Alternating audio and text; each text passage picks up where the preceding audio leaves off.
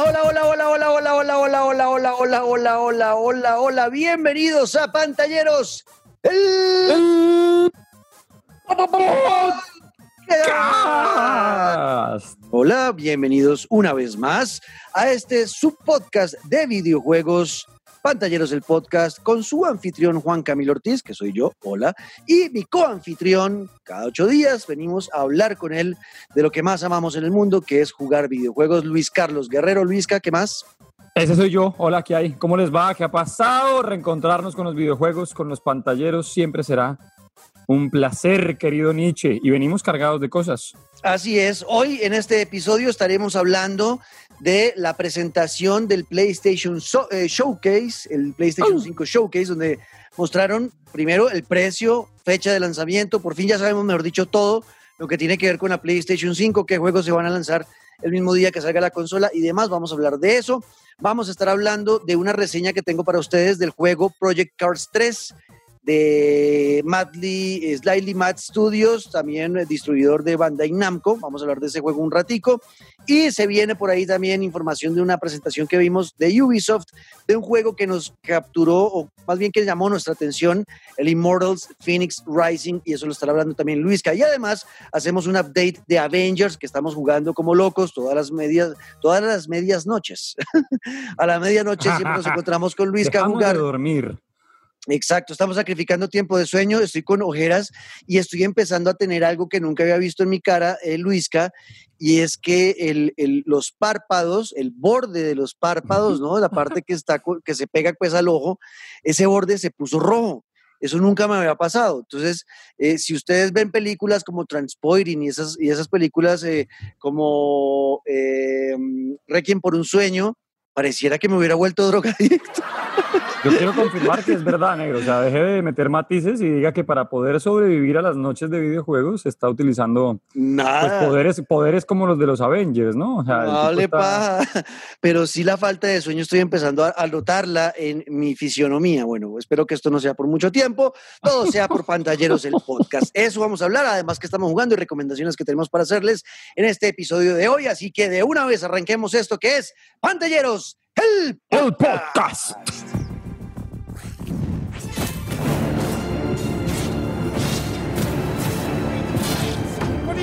You mean you refuse? Did you not pledge your swords to our cause? Muy bien, Luisca. Tuvimos el PlayStation 5 Showcase. Vimos lo que se va a traer la nueva generación de consolas para la casa de Sony.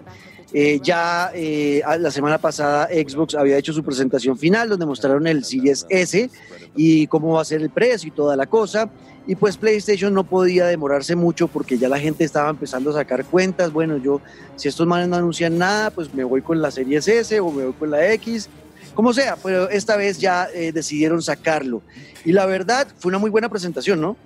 Uy, yo me emocioné desde el principio hasta el final, no solamente por la forma en cómo iban entregando cada uno de los títulos, sino por ver pues las imágenes de lo que ha sido un motor que han ido trabajando, videojuegos que pues Em, habían quedado enterrados en el olvido, vuelven a ser protagonistas. Y sobre todo en el tema de los precios, porque em, le acercamos, le atinamos, le pegamos, Juanca, eh, no muy lejos, pero sí, sí ya tenemos cifras oficiales, ya tenemos como un acercamiento y obviamente falta las arandelas, impuestos y demás, pero bueno, ya les estaremos hablando, desmenuzando en cuánto llega cada consola.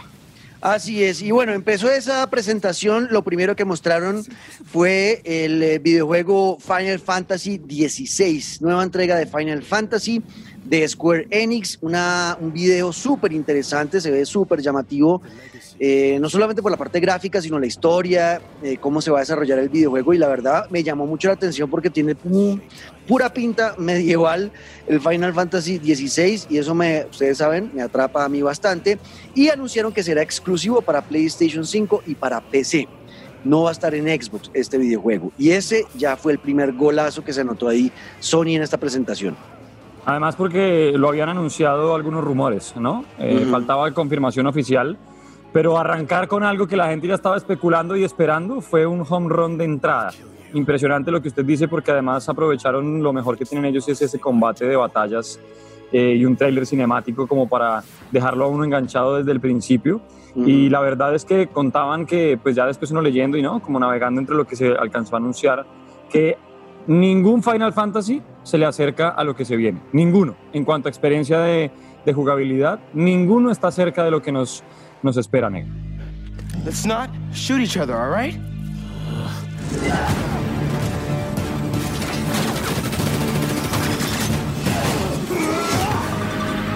We're after the new form. Ignore everything else. Luego de eso, mostraron eh, otra, otro totazo durísimo y fue gameplay, o sea, ya nos mostraron cómo se va a ver el videojuego cuando lo estemos jugando, no un tráiler cinemático, ¿no? Donde vemos una película que no nos dice realmente nada de cómo va a ser el, el- el tema de, de- del juego, ¿no? Cómo se va a ver cuando tengamos el control en la mano, pero esta vez sí lo hicieron con el juego de Spider-Man, Miles Morales, y las gráficas son brutales. El juego de luces cuando empieza ese, ese tráiler o esa muestra del gameplay eh, de Miles caminando por las calles de Nueva York como en Navidad y se ve la iluminación, ¿no? Unas lucecitas que atraviesan de poste a poste de la calle y cómo iluminan el asfalto eh, humedecido por la, por la nieve y la lluvia, ¿no? Una época de invierno en, en Nueva York, o sea, es, y cómo se, se hacen esos reflejos en el, en el asfalto y luego en la ropa y en la cara de las personas. Bueno, una cosa demasiado bonita y avanzada. ¿Lo, lo vio así? Me encantó además porque mm, se mantiene en la historia que ya habíamos jugado en el Marvel's Spider-Man. Esto ya quedó asegurado que va a ser un año después eh, de los acontecimientos que vivimos en el primer juego. Y pues obviamente se mantiene esa esencia de combate distinto en juego de superhéroes. Se mantiene lo que usted dice, el detalle y el cuidado de cada una de, las secuencias gráficas. Es muy bonito lo que se mostró de Miles Morales. Yo lo único es que quisiera eh, haber tenido como la forma de ver de pronto un poco eh, de distintos enemigos, porque es que a qué voy, no para acabarlo de una ni nada, sino que yo soy de los que cuando ve enemigos que son robots y todo es tan futurista como que le huye un poco al tema. Eh, pero ya es un tema personal, porque el juego como tal y el disfraz, pues el, el traje de, de Spider-Man me encantó. Me encantó la forma como tratan de mantener la diferencia entre el Spider-Man original, entre Peter Parker y Miles Morales, pero siendo los dos muy chistosos, con unos comentarios bastante certeros. No sé, me gustó mucho cómo presentaron eh, lo que para muchos era un DLC. No, es un nuevo juego, es nueva historia completa para PlayStation 5. Total, bueno, listo. Entonces, ese juego también anunciaron va a estar desde la salida del PlayStation 5, que esto es un golazo. Recordemos que Xbox no pudo hacer ese tipo de anuncios, ¿no? De juegos exclusivos en el lanzamiento, o sea, sus más grandes eh, um, oportunidades para enganchar a la gente no las pudieron usar porque todos están demorados. Eh, el mejor caso, pues Halo terminó empujado hacia el año 2021, o sea que cuando salga la Series X pues no tendrá uno de esos títulos fuertes desde el lanzamiento. PlayStation mostró el Miles Morales y, y, dijeron, sí, tendremos un título fuerte del lanzamiento exclusivo de la consola, como el Miles Morales o el Spider-Man de Miles Morales. Así que eso es otro golazo que se anotó Y- ahí en PlayStation.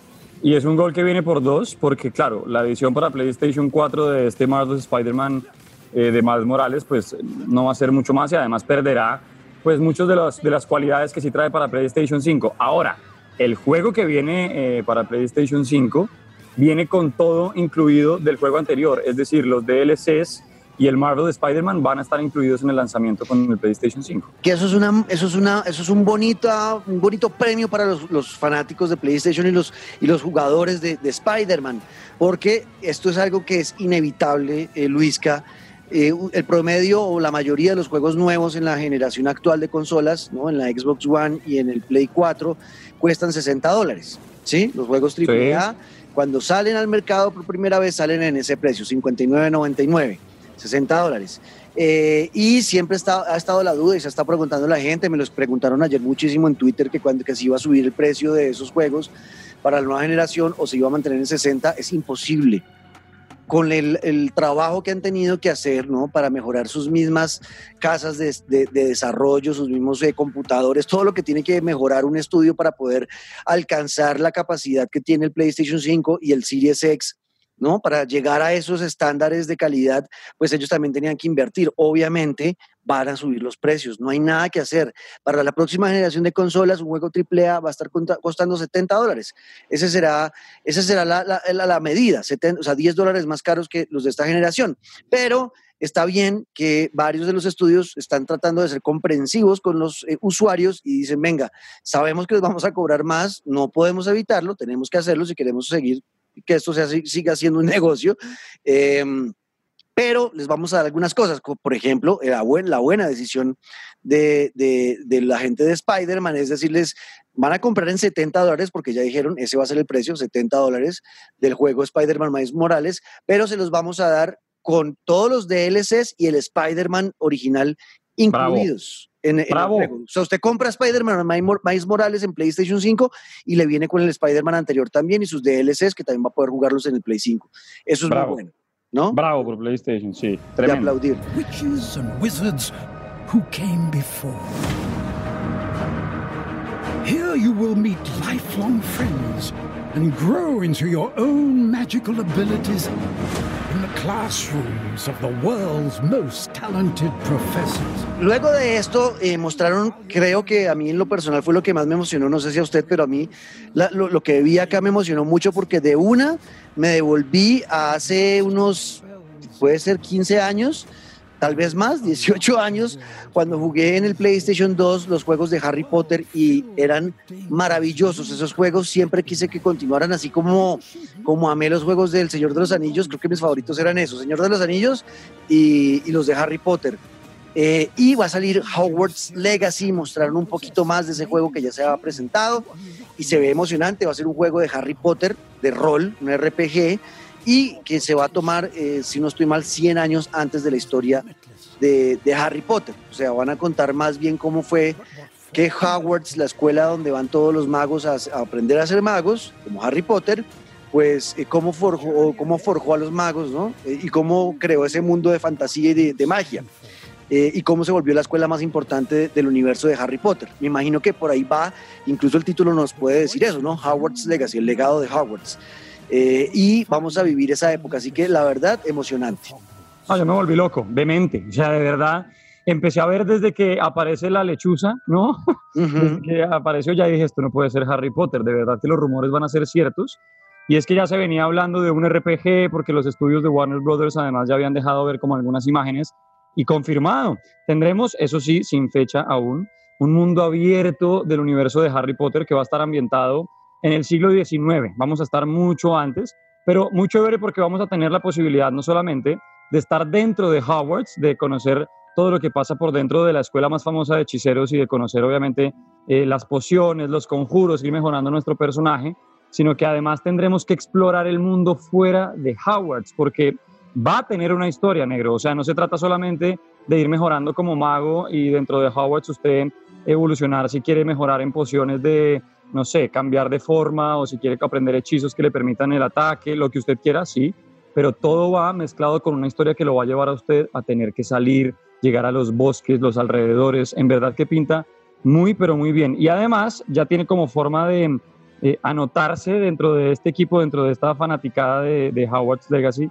del videojuego. Les recomiendo que se pasen por howardslegacy.warnerbrosgames.com Ahí van a llegar noticias todo el tiempo de este videojuego y lo que pasa es que ya se pueden inscribir para que lleguen esas notificaciones de, pues, de lo que uno tanto le gusta y es, ay, cuánto falta, ay, cómo le puedo ver el video, ay, muéstrame más cosas. Pues ahí tienen página oficial del videojuego Howard's Legacy. Confirmado además para todas las consolas, PlayStation 5, PlayStation 4, Xbox Series X, eh, también S, Xbox One, PC, mejor dicho, les faltó Switch.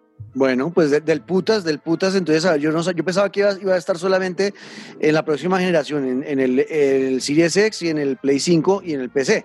Pero bueno, entonces muy buena noticia porque va a estar para todas y eh, sale en el 2021. Exactamente qué fecha, pues no sabemos, 2021. Eh, podría pensar, y leí en Estados Unidos mucha gente un poco criticando este anuncio, porque eh, en el presente J.K. Rowling, la creadora del universo de Harry Potter, anda en muchos pedos, problemas, porque la acusan de ser una mujer transfóbica. y eso, algunos decían ayer, es un mal escogieron un mal momento para presentar el juego porque la gente lo va a recibir de manera negativa. Eh, pero la verdad, alejándose uno de eso, eh, de, lo que está pasando con J.K. Rowling y la comunidad LGBT, pues eh, el Harry Potter como tal es una historia que creo que muchos amamos cuando crecimos y ya desligarnos de eso es muy difícil. Y seguir ahondando en ese universo, pues obviamente nos va a emocionar. Entonces, pues la verdad, creo que fue un acierto al final mostrar Howard's Legacy más allá de los problemas en los que está metido, metida J.K. Rowling en este momento. Airfield's just up ahead. Let's go find this shithead. Luego de eso, eh, mostrar un poquito de, gameplay más del videojuego de Call of Duty Black Ops Cold War, eh, donde ya lo mostraron funcionando, ¿no? Mostraron gameplay de cómo se va a ver desde una PlayStation 5 y las gráficas son brutales, brutales, o sea, ya es demasiado, demasiado real el tema de la guerra. Tanto que llega un punto donde uno llega a pensar como, fue madre, ¿será que ya va a ser demasiado real y no me va a gustar? porque pues yo no quiero estar, yo no quiero matar gente, o sea. y ya se ve de verdad como el estrés a flote de lo que es un enfrentamiento. fecha confirmada para el 13 de noviembre y además un beta para probar en multijugador en fines de semana antes. Incluso este, estamos grabando el 17 de septiembre, este fin de semana hay eh, posibilidad de empezar a probarlo, pero de verdad que han llevado el combate al extremo y nos dejaron ver como una misión en la que, claro, empieza uno como en sigilo y termina todo yéndose al carajo en un aeropuerto, pero, uy, espectacular. Y, me encanta como Call of Duty dentro de todo, eh, porque pues claro, ya tienen una base de la cual partir siempre, se esfuerzan demasiado por mejorar el sonido de las armas, cómo se ven los mapas, los diálogos, sus personajes siempre tienen como la cabeza un poquito más enredada. Oiga, lo de eh, Black Ops Cold War se ve espectacular, ya es como el Call of Duty llevado al máximo.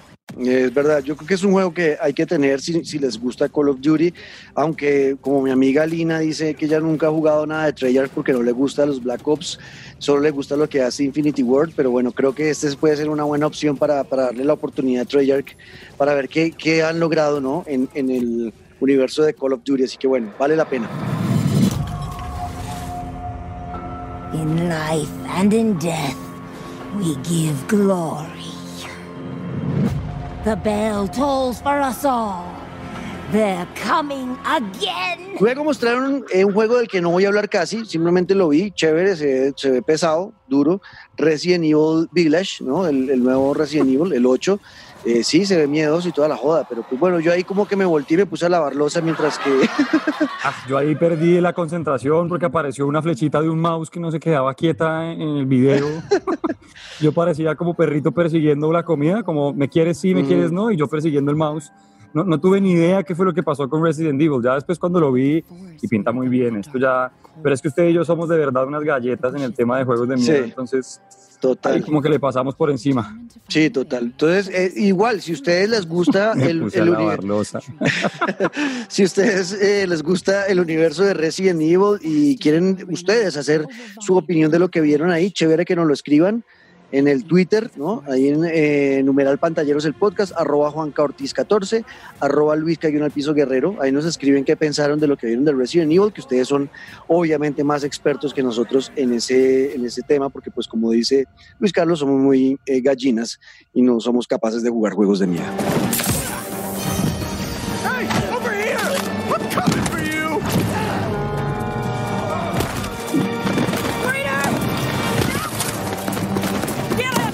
Luego de eso, apareció eh, un adelanto más de un juego que a mí me ha capturado desde la presentación anterior del PlayStation 5 y es el juego Deadloop. Deadloop, eh, lo hablamos la vez pasada, es la historia de un, al parecer, agente secreto, ¿no? De algún tipo que debe matar a ocho visionarios que lo tienen metido a él en un, eh, un círculo infinito de muerte. El tipo lo persigue una vieja y la vieja siempre lo va a matar. O sea, es, inevitable la muerte de él. Y, pero cuando muere, vuelve y aparece eh, en otro punto y él tiene que ir resolviendo como el misterio y matando a estos ocho visionarios y tiene que lograrlo hasta, que antes de que ella lo mate, ¿no? Me imagino lo que yo preveo de este juego es que vamos a ir aprendiendo cosas con cada muerte. Cada vez que nos maten, aprendemos algo nuevo, como, ok, acá yo tengo que hacer es esto para que avanzar más rápido. Y luego voy y lo hago. Y esto avanzo un poquito, me matan. Vuelvo ya sabiendo otra cosa más. Y así va avanzando uno, me imagino. Es como yo lo, lo veo en mi cabeza. No sé si sea así, pero es pareciera que va por ahí. Al final la misión es matar a estos ocho visionarios antes de que llegue esta vieja y lo mate uno otra vez. Súper interesante la historia, me parece. Sí. A mí me, me, enredó un poco al principio porque la verdad es que no había leído mucho del juego, eh, pero me empezó a llamar la atención cuando entendí lo que estaba pasando. Como hágale, apúrese, ahí tiene rivales, escoja el suyo. Eh, y ya después lo que usted dice, es exactamente eso, es eh, tenga la inteligencia suficiente para acabar con su objetivo antes de que lo acaben a usted. Exacto, entonces bueno, mostraron dos enemigos más, hablaron de dos enemigos más de, en, este, en esta historia que tendremos en el juego. Eh, y lo que debemos hacer más o menos para matarlos, ¿no? Para acabar con ellos y terminar nosotros con ese círculo infinito de muerte o deadloop, como se llama el videojuego. Súper interesante, es en primera persona, es un shooter, pareciera. Eh, en primera persona, pero que tiene mucho sigilo, tiene mucho de investigación, ¿no? casi como un juego de James Bond clásico, eh, tiene muchas, muchos elementos, o un Metal Gear Solid también puede estar por ahí. Eh, no sé, me parece súper, súper intrigante este videojuego y, me llama mucho la atención. Ah, bueno, este juego eh, va a llegar durante el segundo trimestre de 2021. O sea, el segundo trimestre de 2021 es entre marzo y como junio, algo así. O sea, en la primavera del próximo año, primavera o verano del próximo año va a estar llegando ese juego Deadloop.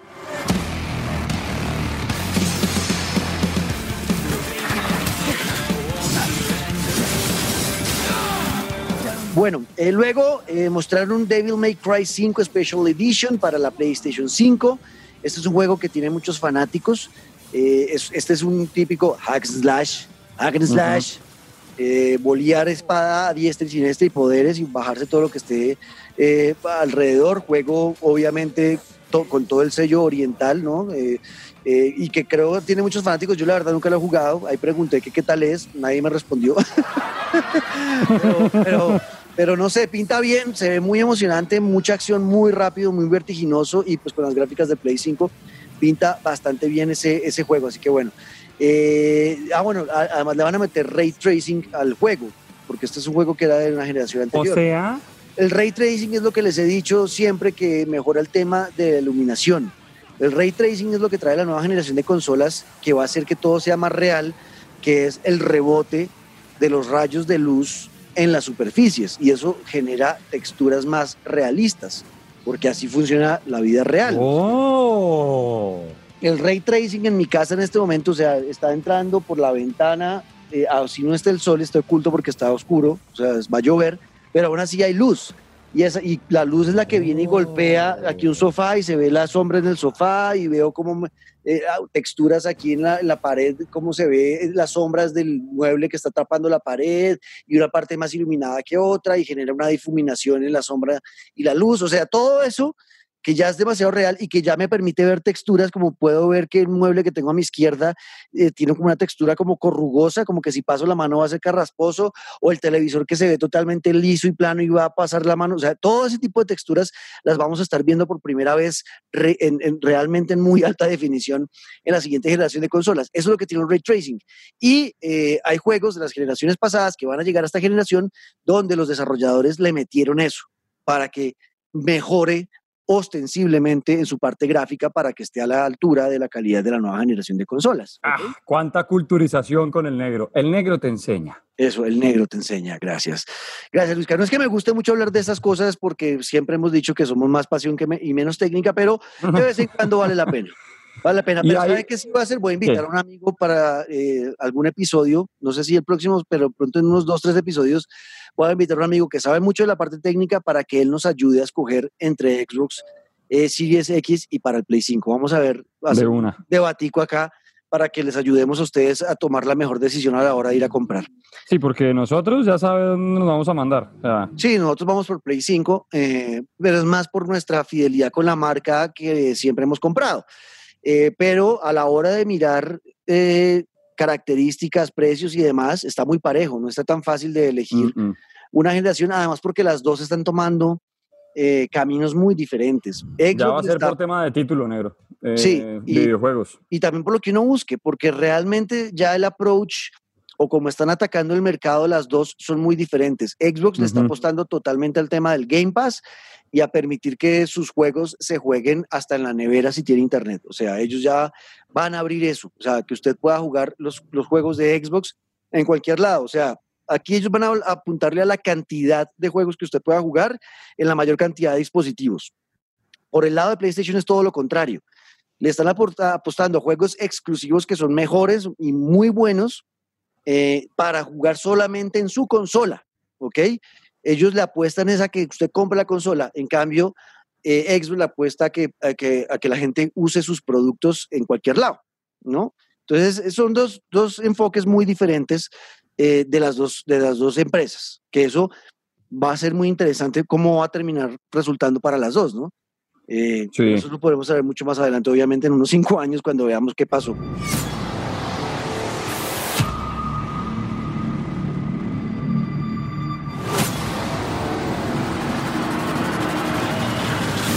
Luego de eso eh, vimos eh, videos de varios juegos eh, rápidos, el Oddworld Soulstorm, que es este juego raro de unos aliens que yo nunca lo he jugado. Rarísimo. Parece que esto ya tiene, hace parte de un universo que es Oddworld, que ha tenido varios juegos en el pasado. Yo lo veo como un juego de plataformas, totalmente gore, sangriento, pero con mucha comedia. Entonces eh, eh, se ve bastante interesante y divertido el juego. Va a salir ahí con, con el PlayStation 5. Eh, hay un juego que se viene de miedo que se llama Five Nights, Five Nights at Freddy's Security Breach, que tampoco le puse mucha atención, no me interesó, porque yo no juegos de miedo, pues nada. Estuvo Demon vino- Souls, ¿no? Exacto, luego vino el remake de Demon Souls, que esto también fue una noticia muy importante porque mostraron gameplay, ya ahora sí cómo se va a ver el juego, ya este, sabíamos que iba a venir, ya habían mostrado eh, adelantos, pero cinemáticos. Esta vez ya mostraron cómo se va a ver este juego, que ya es un clásico de los juegos de rol. Demon's Souls aparece entonces en la PlayStation 5 Remake. Ayer me preguntaban, vale la pena porque va a costar set- se- se- 70 dólares, ¿no? Este es de los que va a costar 70 dólares y no trae nada, pues por lo menos no dijeron que trajera nada más, sino simplemente el juego re- rehecho.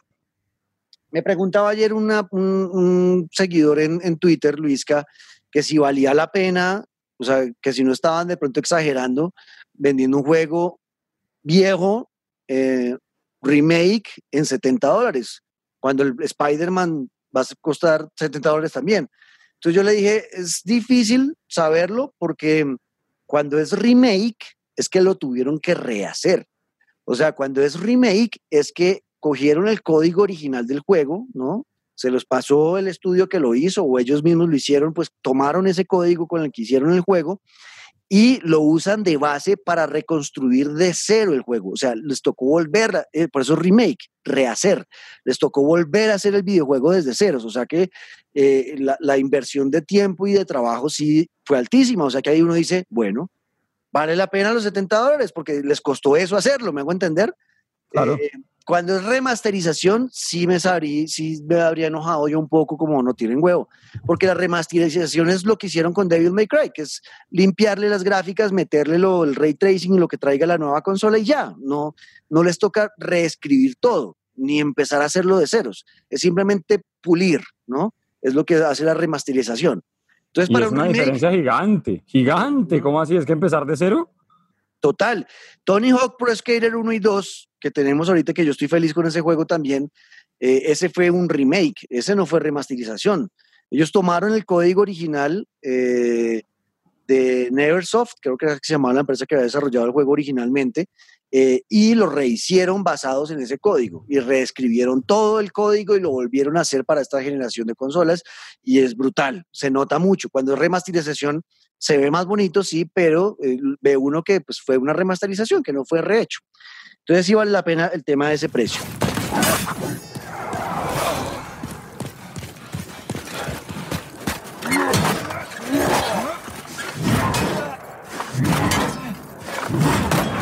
Entonces, Demon Souls, gran eh, noticia muy importante. El Demon Souls va a estar también en exclusiva para, para Play 5 y PC.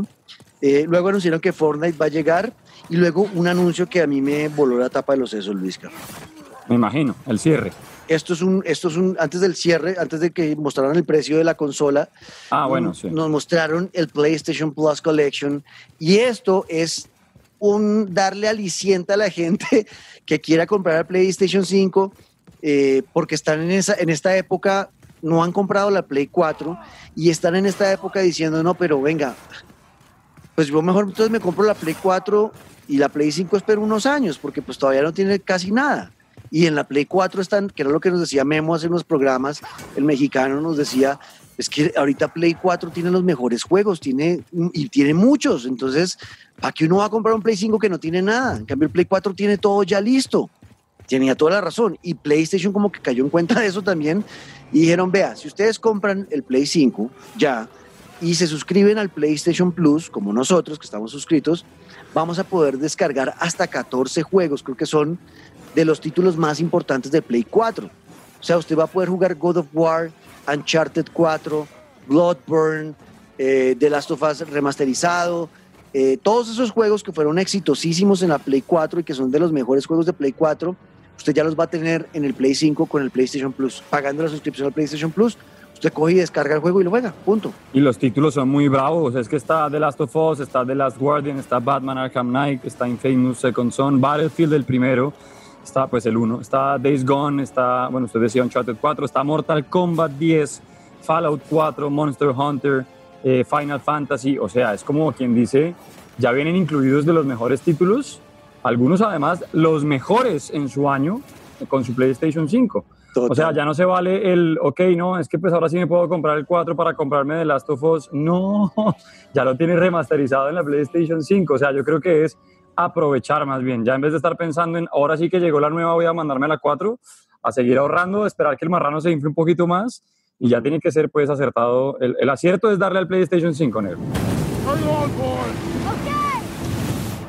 The truth.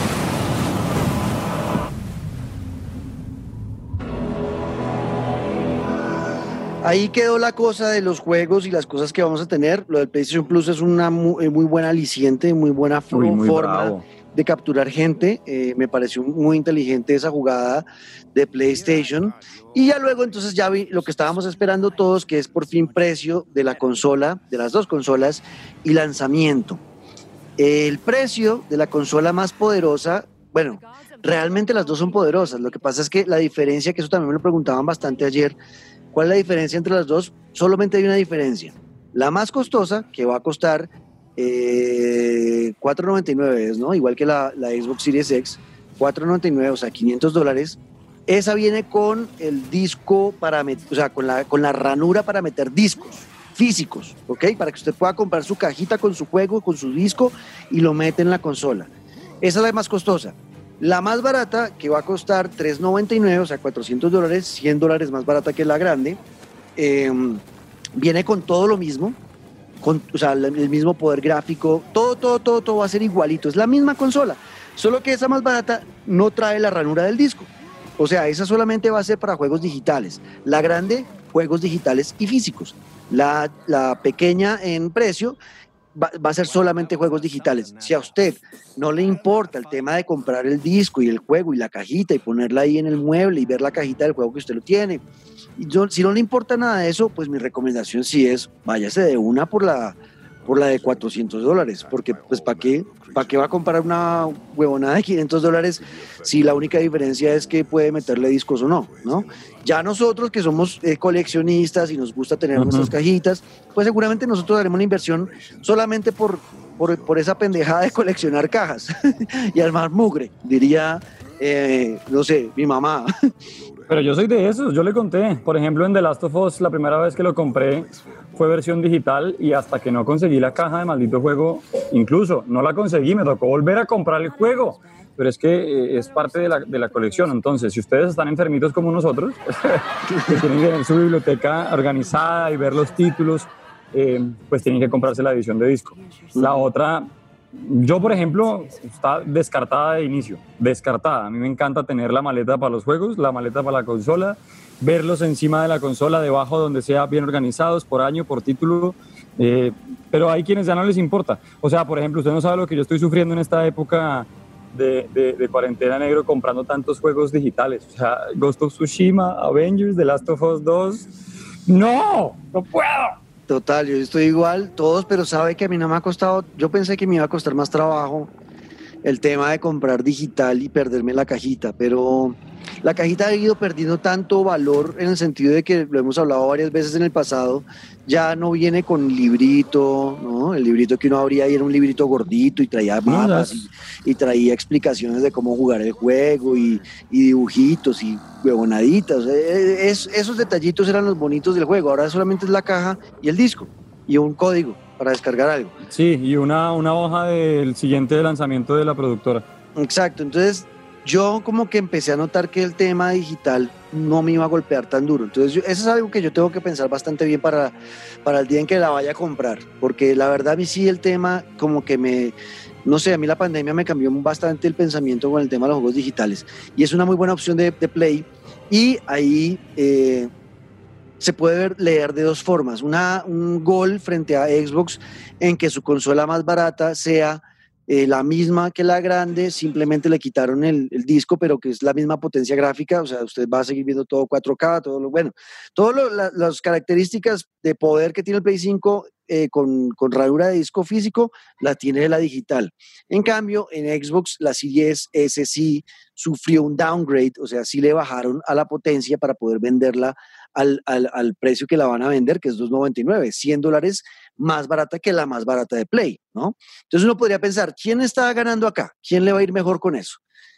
Es, no es fácil de, de, de vislumbrar cuál será el ganador, porque es que al final depende mucho de lo que está buscando el jugador, ¿no? De lo que quiere.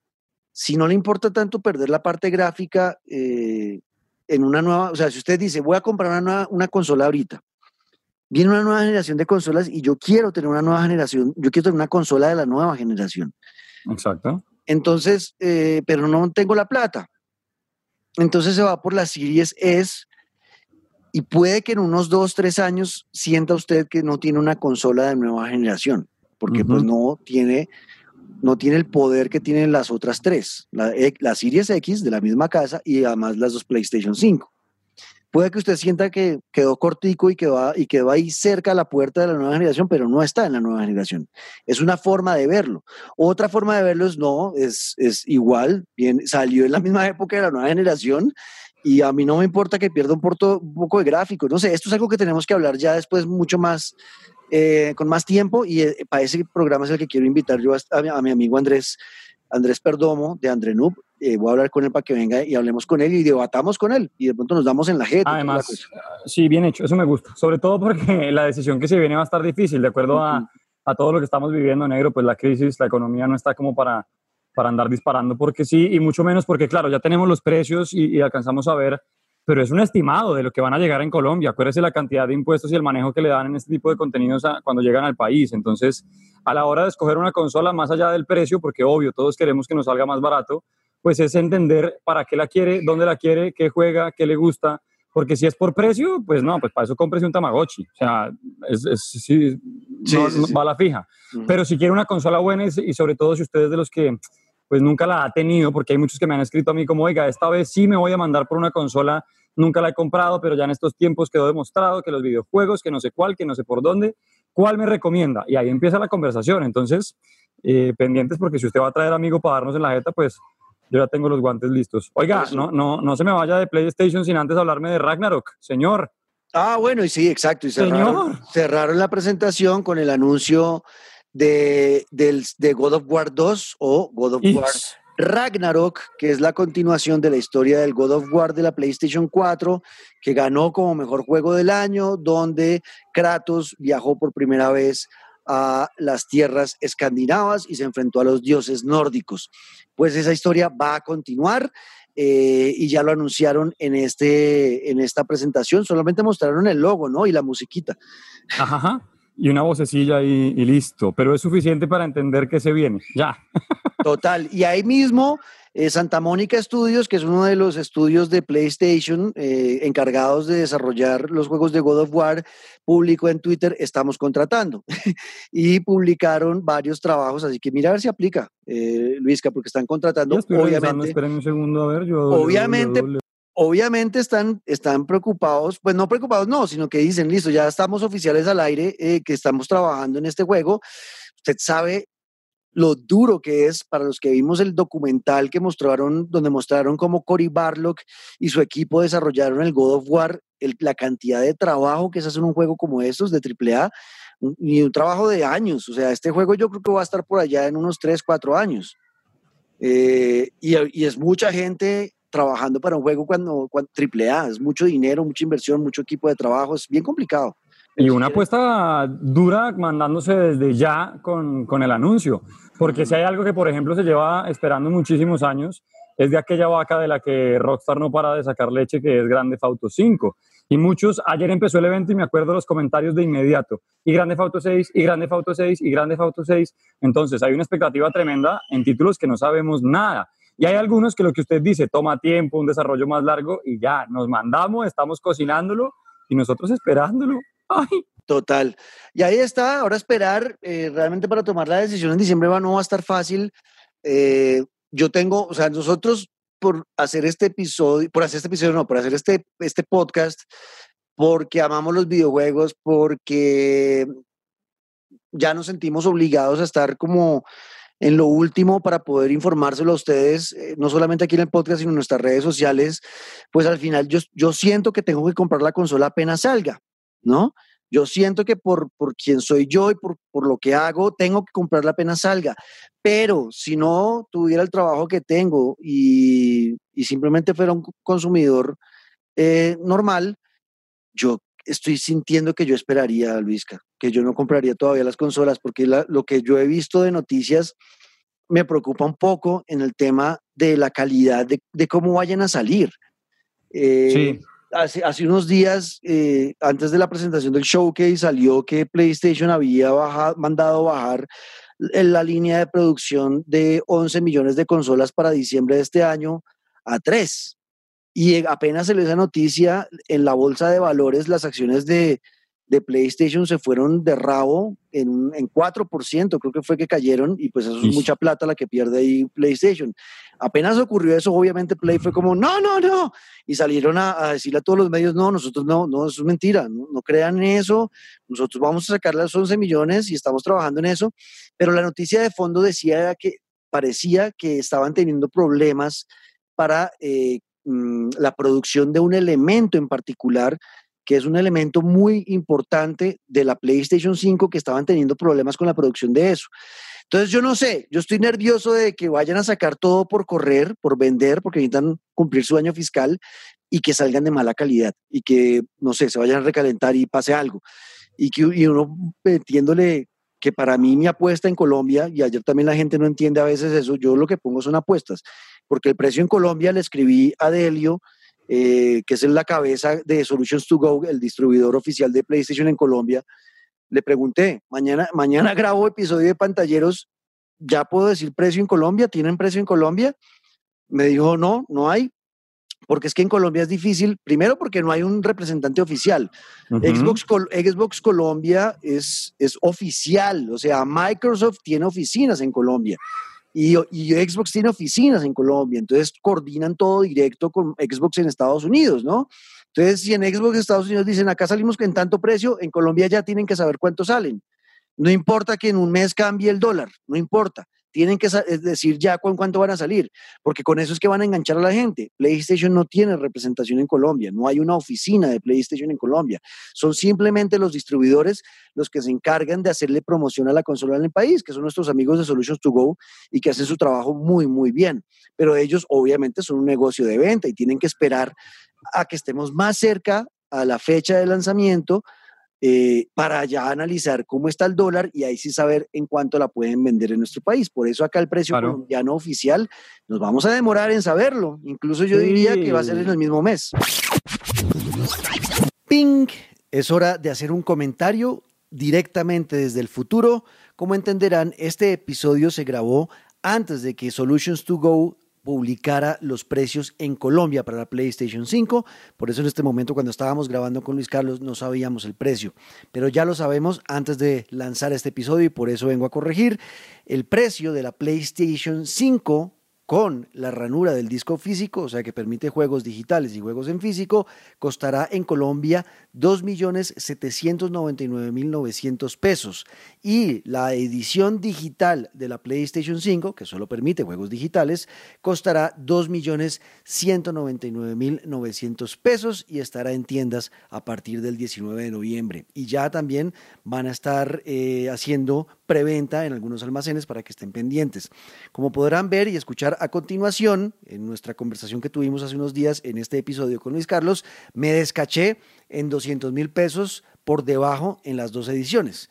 Yo puse que la grande iba a costar 2 millones 500, va a costar 2 millones 799 y la pequeña iba a costar 2 millones y va a costar 2 millones 199 con esta salvedad hecha y recordándoles que el próximo episodio de Pantalleros del Podcast será una discusión y un debate con varios eh, colegas periodistas de videojuegos en Colombia hablando de los precios ya confirmados y oficiales de las nuevas consolas en Colombia eh, para ver y tratar de dilucidar cuál puede ser la mejor opción a la hora de ir a comprar una consola en estas navidades en Colombia. Será la Series X de Xbox, la Series S de Xbox o cualquiera de las dos versiones de la PlayStation 5. Eso en ocho días. Sigamos entonces escuchando eh, todas las cagadas que estamos diciendo a continuación, eh, tratando de, de pensar cuánto costaría la consola PlayStation 5, aunque ya se los dije en este momento. Mejor dicho, sigamos con la conversación de este episodio. Ping.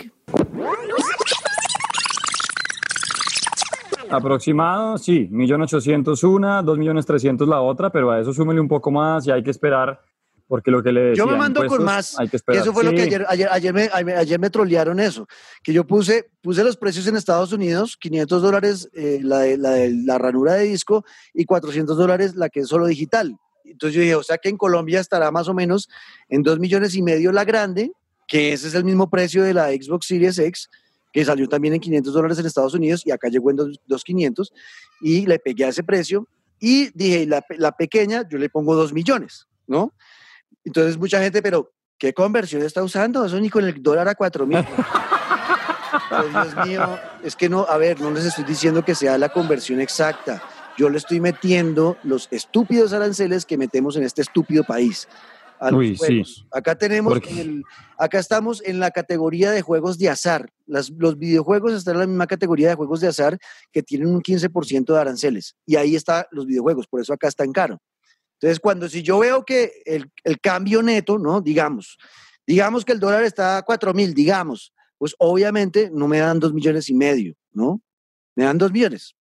¿Es así o no es así? 500 dólares me dan 2 millones si fuera 4 mil pesos el cambio, ¿sí? Claro. Pero, yo le meto. todo lo que está alrededor. Yo le meto el tema de aranceles, de cuánto va a costar más aranceles. Entonces yo estoy haciendo una aproximación. Mi aproximación, no la conversión real, sino aproximación, es que va a estar en 2.500 la grande y 2 la pequeña. Vamos a ver si me equivoco o no. Y ya después veremos. Y pues sí me equivoqué, pero no por lo que todos me decían que iba a ser más barato que lo que yo dije. No, señor van a estar más caras, 300 mil pesos más cara la física de lo que yo dije y 200 mil pesos más cara la digital de lo que yo dije. Ay, sigamos. Por ese lado vamos. Y ya que hablábamos del salto a la, consola, yo creo que en mi caso es, y el de muchos, cuando llegue algún juego que uno diga, ok, me salto al otro lado. Incluso yo creo que para el PlayStation 4 a mí me decidió fue en FIFA y yo creo que en PlayStation 5 me va a pasar lo mismo. Siempre digo, no, yo espero, no tengo afán, aún no tengo títulos que me hagan saltarme allá. Ahora, mm, cuando anuncien fecha de Harry Potter, eh, de Howard's Legacy, hasta ahí me llegó a mí la espera. Pero yo soy de los que mm, no se aguantan, negro. Yo soy de los que, eh, sabiendo que ya tengo la posibilidad de, por ejemplo, saltarme a FIFA 21 en PlayStation 5, ah, me empieza la billetera a pedir perdón, me empieza la billetera a rogar, no me exprima, de verdad que de ahí no sale más limón pero es que ya cuando empiezan a aparecer cosas de las que uno es tan fanático y ya es tan nicho, como dígase de FIFA, Call of Duty que se viene con Cold War, yo creo que, y se lo decía, si hay títulos, ya empieza uno a jalarse para el otro lado, pero que no haya fan, sin duda. O sea, creo que el PlayStation 4 todavía es una máquina que tiene muchísimo para dar. Y sobre todo porque en los anuncios pues lo siguen demostrando. Eh, eh, Howard's Legacy no va a llegar solamente para nueva generación, va a llegar también para PlayStation 4. El Spider-Man de Miles Morales no va a llegar para PlayStation 5 solamente, va a llegar para PlayStation 4. Entonces, pues tampoco es que tengamos que salir corriendo de una porque en verdad todavía están cocinando cosas. Entonces, paciencia y sobre todo a ver en cuánto nos va a quedar la coronita acá en Colombia. Exacto. Bueno, esto es un tema que iremos conversando eh, siempre más adelante, más y, y, lo que les digo, vamos a hacer un episodio especial comparando las cuatro consolas, eh, tratando de tomar la decisión de cuál sería la mejor para comprar, o si al final no, también esa es otra opción. Al final dice uno, no, es que no compren nada todavía, o compre la que se acomode, porque eso es lo que yo siempre he dicho en, mi, en, el tema de videojuegos, es compre la que se acomode a usted como jugador porque todas tienen como diferentes cosas. No hay una mejor que otra, son simplemente diferentes. Bueno, así que bueno, por ahora dejamos el tema, eh, el tema ahí y, y, vamos a hablar ahora de una reseña eh, cortica que tengo de un juego que estuve probando en estos días, que es Project Car 3. A ver.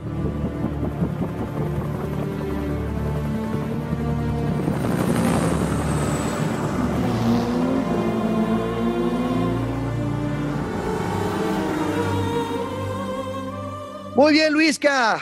Bueno, dejamos atrás el tema de PlayStation 5, el del showcase, que fue muy bueno y me emocionó. Y que bueno, yo sí, Dios mío, vamos a ver cómo, cómo salimos de esto y ahorramos para comprar todo. Todo, todo, la Series Las X, billeteras. la Play 5, todas, todas.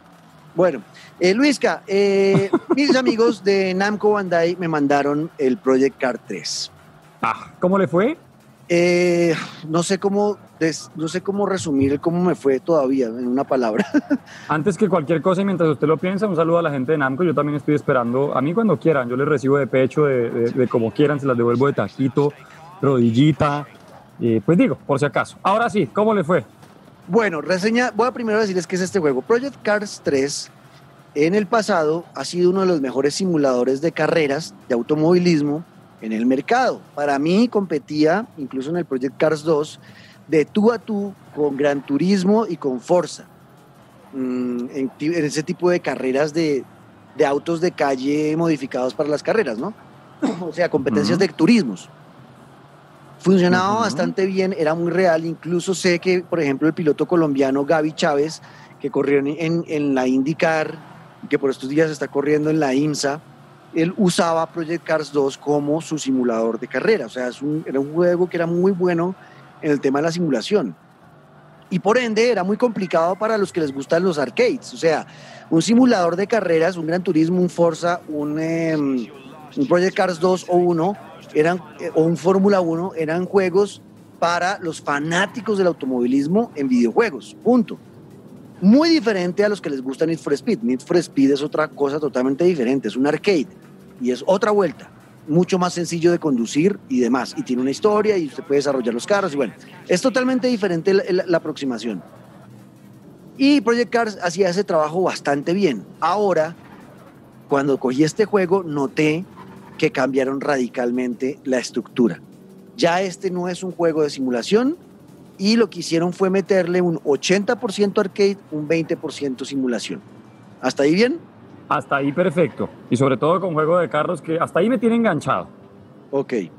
Entonces, ahora lo que siento yo, a ver, recordemos que Slightly Mad Studios es un estudio desarrollador de videojuegos cuya casa matriz es Codemasters. Codemasters son los que hacen el juego de la Fórmula 1, o sea, es gente que sabe hacer juegos de carros, ¿no?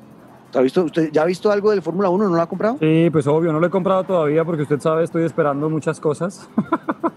Pero a través suyo sí que me he enterado. Eh, ay, qué ganas. Pero es que ya le diré por qué no. Ya le diré por qué no he comprado Fórmula 1. Ok, bueno. Entonces Codemasters es una empresa que sabe hacer juegos de carros, entonces por eso me sorprendí un poco en el tema, pero después de, jugarlo bastante entendí por qué tomaron esta decisión.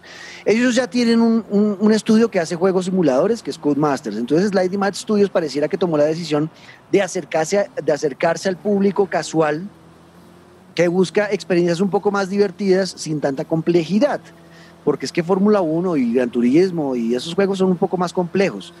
Y si uno no es ávido en los juegos de carros y no es alguien que los juegue mucho, pues se va a desconectar y le va a ir como un carajo y no le va a gustar porque va a decir, "Ah, eso está muy difícil, no, es muy Claro. difícil, me estrello cada curva, eh, no me enseñan además a siempre". frenar, cómo, cómo le entro, cómo la cojo. No hay una pistica que uno siga, ¿no? Como esas lineecitas a Exacto. las que uno estaba acostumbrado. Entonces, no, entonces yo creo que ellos dijeron, venga, ya tenemos un estudio haciendo esos juegos que es Codemasters, pues hagamos ahora arcades.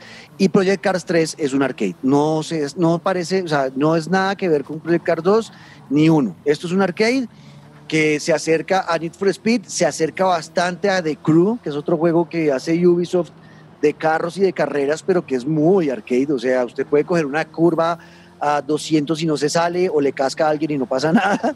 Eh, o sea, es, diferente. Y este juego es así. Entonces es simplemente acercar esos dos mundos de la simulación como un gran turismo con un juego como, como The Crew. Entonces, si a usted le gustó The Crew, le gusta Need for Speed, creo que le va a gustar este videojuego. ¿Listo? En la jugabilidad, eh, el juego, lo que les digo, es un arcade. Eh, puede uno visitar pistas como Sonoma, pistas reales. Sonoma es una pista de, NASCAR y de IndyCar en Estados Unidos y usted acá la juega con su carro y pues nada, es ganar la carrera y punto, y, pero entonces tiene como mini misiones dentro de la carrera, tomar siete curvas eh, a la perfección, hacer cinco sobrepasos, usar el rebufo todo, y le van dando puntos. Y con los puntos usted va desbloqueando cosas para mejorar el carro. Eh, la, mejora, la, la mejora del carro es muy parecida a, a The Crew, que simplemente van saliendo elementos y usted los va poniendo y si se las le mete muchos, pues va, pa- va a subir de categoría el carro. Y hay competencias por categoría. Empieza en la categoría más baja y usted va reuniendo dinero para comprar un carro de la mejor categoría o mejorar el que ya tiene para subirlo. Eh, es muy, muy sencillo el juego, es muy simple. Eh, a, a la hora de conducir, cuando primera vez noté que era un juego de, de arcade, Luisca, fue cuando fui a meter la cámara que yo uso en los juegos de carrera. Cuando yo juego juegos de carrera como Gran Turismo o Fórmula 1, es la cámara que está a piso, que no se ve el carro, Ok. sino que va uno en el piso y va viendo ¿no? toda la pista. Sí, de frente a la calle. Exacto, no, no se ve el carro que uno está conduciendo. Es como ir adentro del carro, más o menos. ¿En serio? Yo pensé que usted era más de cámara de timón, de cámara de cabina. No, de timo- ya, ya para mí ya es demasiada simulación y, y- y- y yo no me siento cómodas con las cámaras de cabina. porque, marea. pues, para eso toca, no, tocaría tener dos televisores a los lados también, para, para, la, para la visión periférica, ¿me hago entender? Entonces, en la, cuando usted está en cabina en un juego de carros, en un televisor, pues solamente está viendo un- una pequeña parte de lo que ocurre en la pista y no va a poder ver a los lados que tiene, como que me hace falta más visión.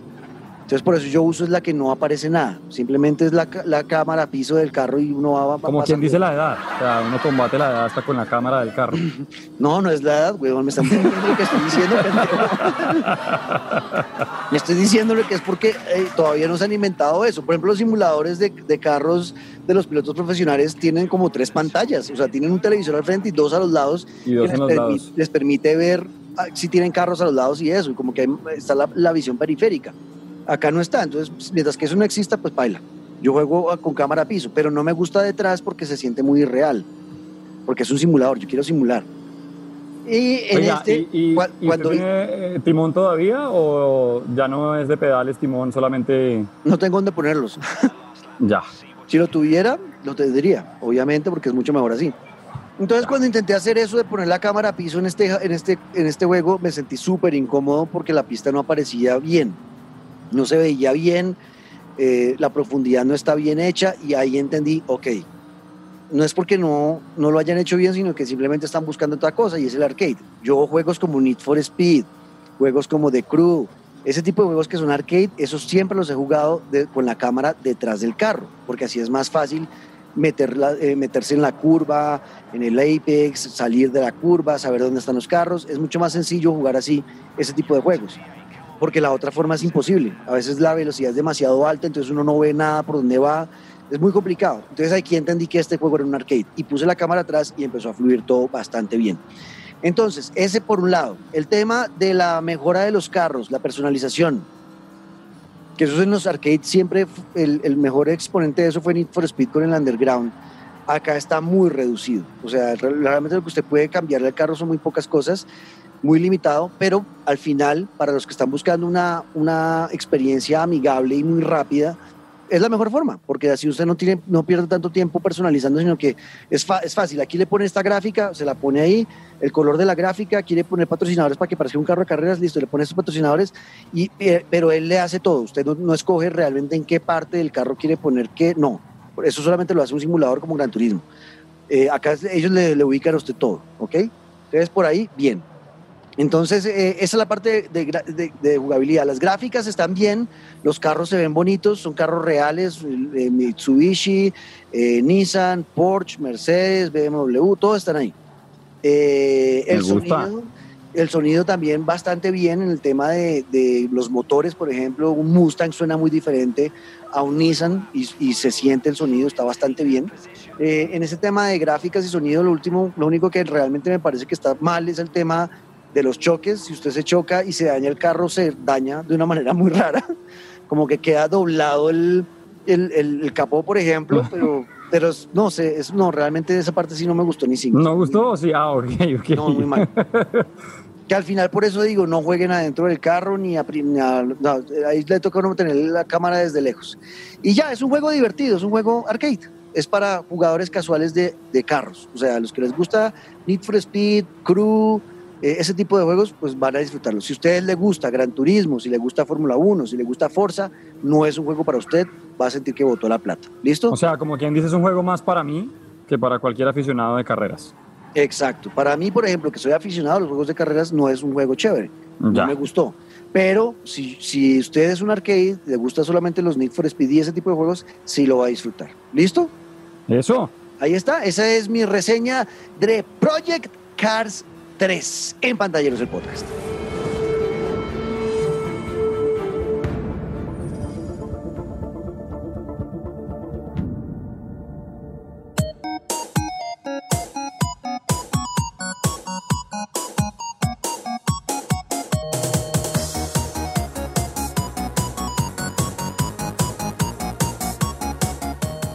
Muy bien, Luis, que luego de hablar un poquito de automovilismo y demás, eh, nos acercamos ahora a una presentación que hizo Ubisoft, de la cual solamente voy a rescatar esto porque se nos alarga el programa, y fue el juego Immortal Phoenix Rising, que para usted, que es fanático de Zelda y conoce bien Zelda, eh, pues creo que le debió interesar este juego. Cuéntenos un poquito.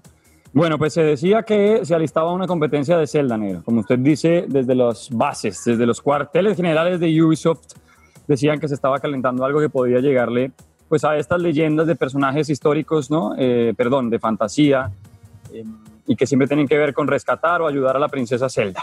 Pues apareció Immortals Phoenix Rising, un juego en el que vamos a encarnar a eso, a Phoenix, un personaje que además de entrada le voy contando, cada uno va a crear como quiera.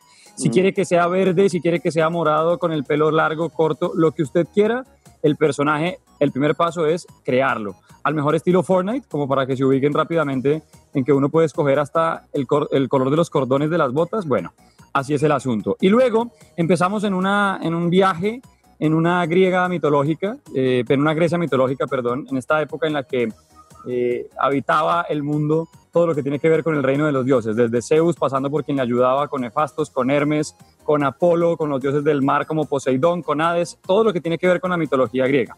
Pero encarnaremos a ese Phoenix que lo que tiene que hacer es ayudar a algunos dioses, pues que lo necesitan. ¿Y para qué? Quedarse con sus poderes. O sea, como quien dice, uno va a empezar una aventura en la que, claro, tiene que visitar distintas islas y ahí ayudar a cada uno de los dioses que le va a ceder un poder, ya sea volar, sea la superfuerza, sea la lucha de Artemisa, una cantidad de cosas que, como le digo, tiene que ver todo con una aventura mitológica. Me encantó porque a nivel gráfico se ve súper bonito, eh, no solamente en el detalle de los paisajes, de la exploración, sino de los enemigos, porque son bestias mitológicas que uno va a tener que irse enfrentando desde minotauros, cíclopes, va a haber medusas, eh, va a haber una cantidad de estos monstruos que como que uno se imagina solamente en la película, por ejemplo, de Hércules. Bueno, ahí los vamos a tener y se ve muy bien, se ve muy bonito porque claro, no es versión real, no es versión eh, como por decirlo de Assassin's Creed, porque sí es como una especie de inspirado en un mundo así, sino es más cómic, es más como animado, es más eh, fantasioso, pero eso creo que permite muchísimo más. Y en Immortals Phoenix Rising, pues se ve, se ve además un combate poderoso, se ve que va a ser un mundo gigante de explorar al mejor estilo de Breath of the Wild con Zelda, al mejor estilo de Red Dead Redemption, en lo que en cada esquina uno podía encontrarse con algo, como que uno sabía que algo podía pasar en un cofre, algo podían estar escondiendo, pues muy recomendado, además un juego que no solamente tendrá historia de perseguir a estas criaturas y de ayudar a los dioses, sino que también lo va a llenar a usted de retos y de puzzles como el mejor estilo eh, de rompecabezas para abrir puertas, de encontrar secretos. Entonces, muy recomendado que estén pendientes. El próximo 3 de diciembre llegará Immortals Phoenix Rising y lo bueno es que llega para cuanta consola se imagine. Nintendo Switch, PlayStation 4, PlayStation 5, va a estar Xbox Series X, Xbox Series S, Xbox One, eh, va a estar también para PC, mejor dicho, por donde lo vea, va a llegar Ubisoft con este mundo que sí se acerca a Zelda, digamos que en, en cuanto a conocemos de jugabilidad, eh, de tener un Sí, se- caballo. se, ven las mecánicas, se ven las mecánicas parecidas a las de Zelda y también la animación. La, anima- Exacto. la animación del juego es muy cute, es muy... Es muy, Zelda. sí, es eso, es tierna, es bonito, es como sin caer en que es para niños, porque al fin y al cabo también tiene eh, una violencia eh, dura, o sea, hay unos combates que por más que sean entre explosiones de colores son, son duros, y los enemigos no son como tan amistosos de, eh, eh, como Zelda, me refiero, que usted se encuentra un Boblin y estas cosas que pues son hasta bonitas de combatir, acá se va a encontrar con unos bichos, unos cíclopes miedosos y unos pajarracos que, que dan como ganas de, de tumbar y no de conocer. Entonces, separar en el sentido de Zelda es muy fantasioso y todo es como inventado. Acá vamos a estar claramente en una historia de mentiras, pero siempre teniendo en cuenta la realidad o la mitología griega y eso va a hacer todo lo que nos, lo que nos comanda. Y algo muy chévere es que también va a tener la personalización de, lo- de, sus, de su ropa, de sus armas, de todo lo que usted quiera a medida que va avanzando, hasta las alas que usted va a tener, porque eso lo mostraron en el trailer y en el gameplay, que es algo muy bonito. Así como en Zelda usted vuela con su parabela, pues aquí va a tener unas alas, literalmente alas de Pegaso, para que pueda recorrer todo el mundo desde arriba. También se dejó ver que se puede montar a caballo, que usted va a tener la posibilidad de domar a otros animales, mejor dicho, experiencia 100% libre en una griega mitológica y fantasiosa bien bonita. Recomendado. A mí, la verdad, ya me tiene ahí en preventa, ya me tiene listo para, para encontrarme con él. Immortals Phoenix Rising.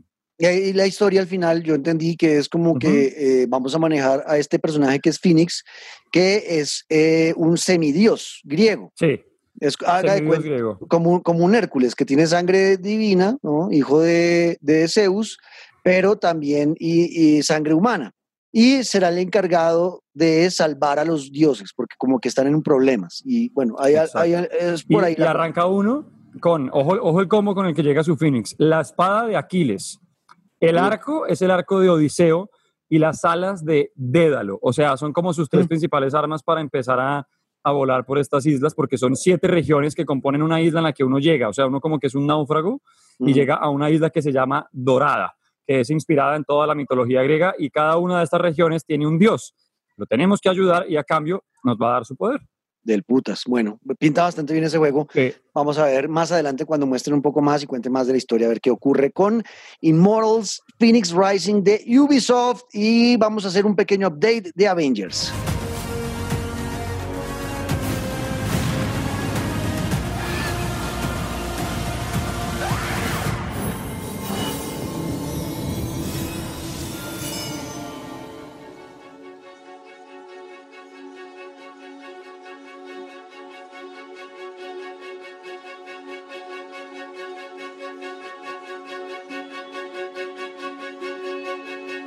Avengers Assemble, como le pongo Eso, todas las eso- noches. eso le iba a decir. ¿Eso quiere decir que ya puedo dejar de grabar y vamos a jugar o, o qué? No, vamos a hablar del juego, de lo que jugamos usted yo. negro. Todas las noches a las 12 de la noche eh, nos conectamos eh, de lunes a viernes y los domingos en la tarde y noche. Eh, nos hemos conectado Luisca y yo a jugar este juego que sigue generándome mm, mucha curiosidad porque a la gente no le gusta, ¿no? ¿Lo ha pasado? Yo no sé por qué, no sé por qué recibo tanto comentario de en qué momento se ha disfrutado este juego, dónde le encontró el gusto. Y yo digo, pero de verdad es que yo estoy tan enamorado de los videojuegos, ¿qué es lo que está pasando? Yo me lo he disfrutado tanto, o sea, yo espero que amanezca para decir negro ya está jugando, nos conectamos, o que anochezca para que el negro diga ya salí de trabajar, juguemos. Sí, todos los días a las, a las 11 que acabo programa, el alargue de Caracol Radio, le escribo, bueno, en una hora aterrizamos con los Avengers a las 12 de la noche y jugamos de 12 a 2, ya está comprobado, ese es nuestro horario, 12 a 2 de la mañana, eh, en este maravilloso mundo que tiene muchos problemas. Y ese es el primer comentario y primer update que les voy a hacer en el episodio reseña. Casi que quedó la sensación que fue todo maravilloso. Eh, no, no es tan maravilloso. Sí, en eso Ujú. tiene razón mucha gente y sí tiene muchos problemas y nos ha pasado todos estos días, Luisca, hay muchos bugs en el juego. Demasiado. Yo vuelvo a insistir en que a veces se le puede notar a un juego el afán y en este caso el, oiga, o nos apuramos o nos vamos a quedar con el lanzamiento del PlayStation 5 y este título va a llegar después. ¿Qué hacemos? Hágale, metamos cosas y después lo vamos mejorando con las nuevas consolas. Yo siento que así pasa mucho por momentos con Avengers, porque por más de lo que, hemos disfrutado de pie a pa, de mundo a mundo, sí tiene muchas cositas que al principio no importan, el segundo día tampoco y el tercero tal vez menos, pero a medida que empiezan a pasar las semanas ya es como de verdad. Es ya llevamos un mes y medio jugando y de verdad todavía. Exacto. Cosas como, por ejemplo, que cuando usted acaba la campaña principal, no le dicen, venga, háganme el favor, no se meta más a la campaña porque se le va a bloquear el juego. Sí, literal. Meta- si usted ya se pasó el juego, métase solamente a la iniciativa Avenger, que es donde está el multijugador, y ya no joda más metiéndose al otro lado. A uno no le dicen eso, entonces uno cuando termina la campaña no dice, ve, voy a mirar a ver qué pasó, a ver si puedo hacer algo más ahí. Y uno se entra y se queda cargando eternamente y nunca carga el juego, pues porque ya se lo pasó. Entonces deberían quitar, por ejemplo, si ya usted pasó el- el- el- la campaña, pues quítele, quite el, el men- del menú eso y ya, para que uno no, te- no tenga, no cometa el error de entrar. A Claro. todo el mundo con el que ha hablado que ha pasado, le ha- le- que ha pasado el juego y ha intentado entrar a la campaña se le bloquea y eso no lo han corregido. Hay No, es que usted busca en internet, usted pone pantalla eterna Avengers. Búsquelo así. Ujú. Haga el ejercicio mientras escucha el podcast. Escriba pantalla eterna carga Avengers o modo campaña eterno Avengers y sale de primero, segundo, tercero. Eso, el bug de todo el mundo diciendo, oiga, pero y si me quiero repetir la campaña, si quiero ver una... mi-?" O sea, ya no puedo, se, se bloqueó y efectivamente se bloqueó. La única forma de seguir jugando es al lado, en el menú principal, la iniciativa Avengers, que es el multiplayer del juego. Exacto, entonces ese es un error que no han corregido. Bugs como que en el Queen Jet cuando usted está yendo a una misión, eh, a, Capitán América se le salen los ojos, dependiendo del, del disfraz que tenga puesto, del atuendo que tenga puesto. Bugs como que está en plena campaña, está en plena misión, ¿no? Peleando con gente y de pronto se, se raya la música y, y queda tic, tic, tic, tic, tic, tic, tic, tic, tic. Y hasta que no carga el siguiente punto de control no se le quita el, el problema. O sea, hay muchos bugs que no han solucionado. Uy, el que- más desesperado me tiene a mí, de verdad, porque es muy incómodo y lo hemos hablado en varios episodios, pero es, ok, no tenemos mapa para ubicarnos dentro de las misiones porque no hay minimapa, pero hay una forma que es, usted presiona la flecha de arriba y se activa todo lo que debe hacer, no solamente las misiones, sino las misiones extra y además usted así localiza a su equipo. Le aparece como un icono sin importar en qué momento del mapa y qué tanta distancia tenga entre cada uno, usted ve a sus compañeros. El bug más desesperante para mí es que se desaparecen esos iconos. Yo buscando al negro Ortiz por todo el mapa y no aparece, me toca mi manual. Negro, ¿en qué parte estás? No, al lado del semáforo donde está Hulk. Ah, es que Hulk tampoco me sale. Ay, venga, yo lo busco. No, es insoportable. Entonces, o me das mapa o me ma- arreglas el bug, pero es que sin vernos y tampoco ubicarnos en el, en el espacio es muy complicado. De acuerdo. Eh, bueno, muchos bugs, eso hay que corregirlo. Eh, otro problema que hemos encontrado con Luisca eh, es el tema de los enemigos. Y ahora sí. en este momento creo que estamos dándole porque al final nuestra, bueno, eso lo voy a hablar ahorita de por qué seguimos jugándolo a pesar de todos los problemas que tiene. Pero el tema de los enemigos es muy corto, solamente están seis villanos principales, solo hay seis villanos principales que eh, enfrentamos algunos en, en la campaña y luego en el multijugador aparecen otros, pero son seis principales, dos que son conocidos de los cómics, que son Taskmaster y Abominación, ¿no? Taskmaster, Ujú. enemigo de Shield, y Abominación, enemigo de toda la vida de eh, Hulk. Y los otros cuatro villanos son robots, robots eh, gigantes y que toca matarlos durante media hora, que no es fácil y todo, y que es chévere, es retador, se divierte uno boleando patas o robots, pero hasta ahí es. Y, se- yo no sé si en tres meses, Luisca, de matar unas 100 veces a Taskmaster, 100 veces a Abominación y 100 veces a los robots, yo creo que ya nos vas a ver a Cacho, ¿no? Además, porque si los mezcla de pronto en un ambiente distinto, uno diría, ok, vale la pena conocer este mapa, conocer este edificio, pero es que además de que son las mismas, los mismos enemigos, son los mismos mapas. Porque a diario se actualiza como el servidor para que uno escoja nuevas misiones. Al fin y al cabo es un juego que busca que uno tenga ese reto personal de subir a todos los Avengers de nivel, de enfrentarse con las misiones más complicadas. Pero es que lo único que cambia es el nivel. Lo único que cambia es que el robot ya no es nivel 40, sino nivel 120. Y cuando uno entra es el mismo mapa, misma misión, eh, mismo en el botón, rescate acá, de- derrote a Taskmaster o vaya y luche contra Abominación. Como que no hay, no hay una evolución muy clara. Y lo que usted dice, si esto va a seguir así de aquí a diciembre, ya cuando llegue Spider-Man para el videojuego, porque se vi- viene la actualización con Spider-Man, con los X-Men, ya cuando llegue eso, creo que las ganas No no, sé si se van, van a ser las mismas, obvio. Van a llegar a entregar esas actualizaciones cuando ya no haya nadie jugando el juego, porque, porque es que tienen que, en eso tienen que acelerar. Y al final el problema creo que está en lo que usted dijo ahorita. Se aceleró Square Enix a sacar el juego cuando no estaba listo. Han debido sacar este juego cuando tuvieran incluso los DLCs terminados, eh, los primeros por lo menos dos DLCs terminados, para generar un colchón de tiempo y poder trabajar en lo que viene a futuro. Pero como que están corriendo con todo y eso ha generado muchos problemas. Entonces, eso me preocupa bastante. Eh, ¿Por qué lo seguimos jugando? Hablemos de eso. ¿Por qué, a pesar de estos problemas que hemos encontrado, Luisca, por qué usted siguió jugando Avengers? Mire, primero porque soy muy fanático de Avengers. O sea, soy de verdad pegado a las historias, a los cómics, a los personajes, me encanta. Pero más allá de los problemas que hemos encontrado, de que el modo campaña fue muy corto, a mí me tiene atrapado que a nivel de multijugador es muy divertido. Que cada uno de sus amigos, que cada una de las personas pueda tener un héroe, usted mejorar al suyo, eh, llegar a cada misión, por más que se repitan, pues con un héroe distinto, aprender a combatir con cada uno de ellos porque tienen modos de combate tan diferentes, pero que dan tanta satisfacción de cuando uno sabe manejarlos. Por ejemplo, en mi caso, lograr que Iron Man ya salga natural, todos los botones como si lo estuviera metido en ese traje eh, y no equivocarme en nada, eso es una satisfacción espectacular. Y además, porque en serio, los combates, por más que el enemigo se repite, a mí los combates me encantan. Me encanta cuando se arman esos enredos que uno ni siquiera sabe a dónde mirar porque son tantos los enemigos que hay encima y pues que al lado están sus amigos. Al lado no solamente tengo a Iron Man, sino que Iron Man lo está comandando el negro. Que no solamente tenemos a Capitán América, sino que está Jaime. Bueno, que, cada, que tenemos como un combo ahí y que para pasar el parche eh, y el rato con los amigos está muy bien.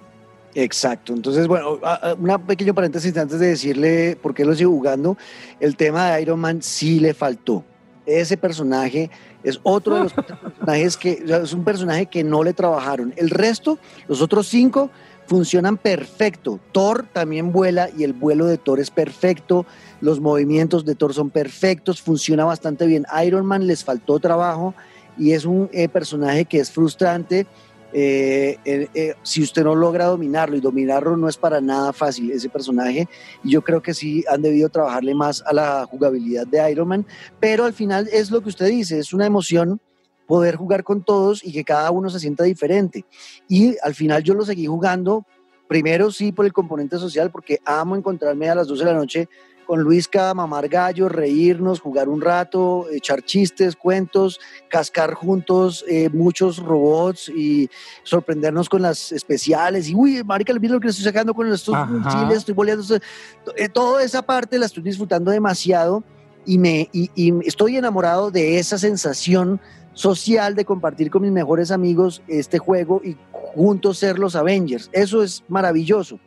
Y me tiene enganchado el tema de las mejoras, de saber que entre más juegue voy a desbloquear más atuendos para los personajes. Y marica, vea, el vestido nuevo que le saqué a Iron Man, ahora es el hijo de las estrellas y entonces es dorado el vestido y vea lo que me dieron, eh, vea lo que me dieron de Black Widow, me dieron este que se le ve ese jopo gigante. vea lo que me dieron de Capitán América, es negro, se ve raro.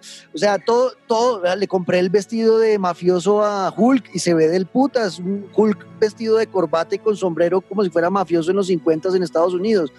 O sea, en, en ese tema es el que me mantiene enganchado. Mejorar juntos los personajes, desbloquear nuevos poderes, uh -huh. todo eso es lo que me mantiene enganchado y por eso pido a Dios que por favor corrijan los errores pronto para que en tres meses no estemos mandando el juego a la mierda. Exactamente. Que, eh, para mí sigue siendo un gran juego para compartir con amigos. Y ayer yo pensaba mientras jugábamos, Luisca, yo decía, venga, yo, porque este no, no, no nos lo regalaron. A nosotros no nos mandó nada Square Enix. Eh, no, saludos, por si quieren, aquí hacemos buenas reseñas. Saludos a Square Enix y a Barbarian, porque ya sé que Barbarian, uh -huh. eh, Barbarian es, eh, es PR de Square Enix en México y él estuvo preguntando que a quién le, quiénes trabajaban en medios de videojuegos para mandarles la, las copias del juego. Él sabe y nos sigue y todo y no mandó nada. Entonces, Barbarian, un saludo. y, eh, y eh, entonces nosotros pagamos de nuestro bolsillo los, ¿cuánto fue? ¿60 dólares fue que nos costó? Por ahí, sí, como 80, porque yo lo pedí antes, más los 11 de impuestos. Exacto, o sea, nosotros pagamos plata por este juego y me daría mucha rabia tener que dejar de jugarlo porque boté entonces el dinero. Entonces, eh, la verdad, yo sí, si ustedes están buscando un juego más para jugar con amigos, pues vale la pena tener el Avengers. Y yo pensaba, igual, ¿cuánto vale un juego como The Last of Us? ¿60 dólares también? ¿El 1 o el 2? El 2. El 2, uy, el 2 dependiendo de la edición, pero sí, el mínimo 59,99. Exacto, entonces, eh, ¿y cuántas horas de juego tiene uno ahí? Digamos que 100 horas, ¿sí? Sí. Y ya, pues yo creo que nosotros ya pasamos las 100 horas de Avengers. Uh, lejos. seguimos- y lo seguimos jugando. Entonces al final, pues también la plata fue invertida, ya la plata se gastó. O sea, la plata que yo pagué, ya siento que la cumplió, ¿no? No, tiene- no tengo que pensar, porque es que a veces uno se olvida eso, no, el juego tiene que durarme toda la vida.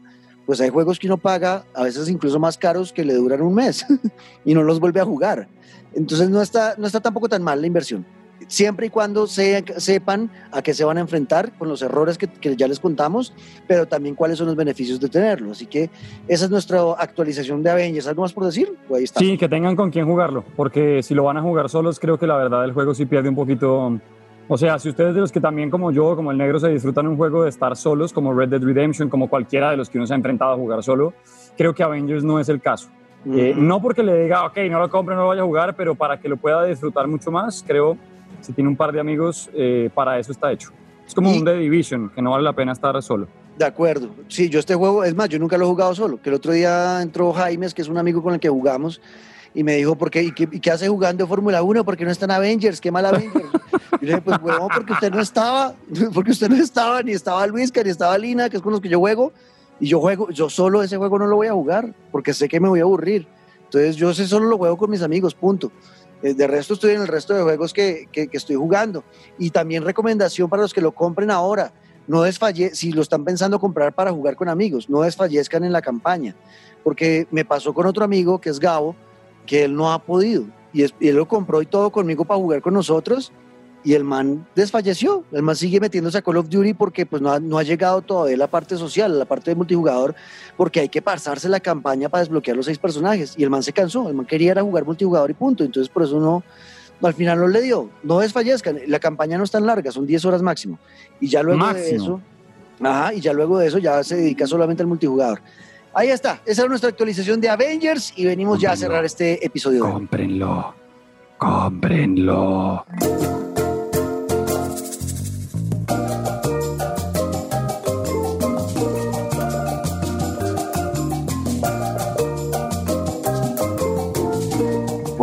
Que llegamos al final de este episodio de hoy, que creo que nos estamos alargando. Yo creo que Félix no estará muy contento de lo que está pasando con este Félix, el gato. porque él, él- él quería incluso que estos episodios fueran de 10 minutos.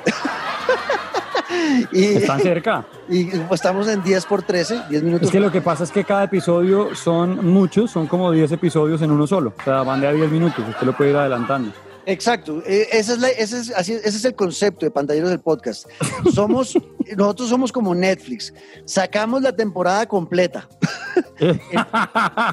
Exacto. Es- estos episodios son como cuatro episodios en uno, en un solo ta- tajazo. Usted vaya escuchando, para eso les ponemos también que pueden adelantar, devolver, ahí les ponemos los tiempos de que hablamos en cada minuto de este episodio, ¿no? Y ahora pues vamos a hacer nuestras recomendaciones. Más allá de Avengers, ¿ha estado haciendo algo? ¿Ha visto algo en series? ¿Qué ha hecho, Luisca? La verdad, entregado a Avengers, entregado a, a Call of Duty. También de vez en cuando estoy por ahí en, en Warzone. Y no, la verdad, creo que lo recomendé en el episodio pasado, pero Cobra Kai, que me la acabé de ver y me encantó con esas dos temporadas, ya esperando la tercera, ese homenaje de 34, 33 años después de lo que conocimos como Karate Kid. ¡Ah! ¡Qué buena Ah, serie! Y estoy esperando los recomendados y los resúmenes de lo que les recomendé. High Score, la serie de videojuegos que tiene Netflix, que es una belleza, de verdad, es una maravilla. Eh, y todavía no he visto que lo escriban, así que ¿qué hubo? A cumplir tarea. ¿Quieren juegos? Hagan la tarea. Cobra Kai. High Score. De acuerdo, bueno, pues nada, eso es lo que tenemos. Yo estoy con lo mismo, Avengers, eh, Tony Hawk Pro Skater 2, que es una belleza ese juego, Luis, que usted no sabe lo divertido que es jugar. Ah, otra bueno. vez. Le dije, Tony ¿por qué no he comprado Fórmula 1? Porque quiero comprarme Tony Hawk. Exacto, es muy, muy chévere volver a. Uy, ahí, ahí está la, la- la palabra skate. ¿Dónde estará la cinta de esta pista? Claro, ya llegué acá. Pues puta, tengo que hacer 160 mil puntos. ¿Cuánto hago? Claro que el otro día vi un video de este youtuber Mario, Mario Ruiz. No, me, me desmotivó. chino marica ese jugando con otro amiguito, con otro amiguito ahí que, que estaban retándose en, en Tony Hawk. No, se dan garra. No, yo no sabía primero que uno podía detener el skater y hacer, hacer figuras con el skater detenido. O sea, parado en la tabla y empiezan a darle vueltas a la tabla y salta sobre la tabla, luego la ponen, se ponen ma- manos arriba sobre la tabla. Yo nunca había visto eso en mi vida. Y en una, en una sola de esas hicieron como 160 mil puntos. Yo estoy y yo, yo nunca había hecho eso. Entonces Siga diciendo que... no es la edad, siga diciendo que no es la edad. Chinos pendejos esos. Ahí está, he estado jugando eso. Fórmula 1 sigo mejorando mi equipo. eh, ya empecé con mi equipo propio. Eh, muy real todo el tema de conseguir patrocinadores para el equipo, saber que te van a entrar dos millones de dólares y tienes que invertirlos en mejorar el motor del carro, en, el túnel de viento, meter el simulador para que el segundo piloto mejore, eh, cumplir ciertas expectativas durante la carrera para que tus patrocinadores te den bonificaciones. No, o sea, ese juego Fórmula 1 es una vaina muy, muy brutal. Yo estoy enamorado de Fórmula 1. Eh, y ya, y sigo con, ah, bueno, y bueno, también Captain Subasa, seguí, ya estoy en la, en la, en la, en la historia de Nuevo Héroe, también muy divertida, el Madden una chimba, bueno, yo no sé, mi vida como que se, se volvió solamente jugar videojuegos y trabajar a ratos. Ahí está, los dejo con eso. Ustedes en qué andan, escríbanos en Twitter, numeral pantalleros el podcast, arroba. Luisca, arroba Luisca guion al piso guerrero, arroba Juan Cartiz 14, en Instagram estamos también para hablarles, me pueden escribir mensajes al directo, yo he estado respondiendo algunas preguntas acerca de las nuevas consolas, no hay problema, yo trato de responderles a todos, también en Twitter obviamente, y a Luisca también estén preguntándole vainas que también Luisca les puede, les puede responder muchas cosas. Numeral pantalleros el podcast. Saludos gigantes a Vale, a Félix, a Miller, por siempre estar pendientes de, eh, de nuestros episodios y obviamente al gran Andresito Andy, nuestro productor, que se encarga de montar y de que quede esto muy bonito y muy bien editado y con buenos sonidos y con el público eh, de- que tenemos acá, eh, las risas y los aplausos y demás. Luisca, nos oímos en ocho días y esta noche nos vemos a las 12 para jugar Avengers. Bien hecho. Y mañana y la de pasado y traspasado y así hasta que. Y así. Eso, así, eso. así, y así. Hasta aquí llega esto que es Pantalleros, el, podcast.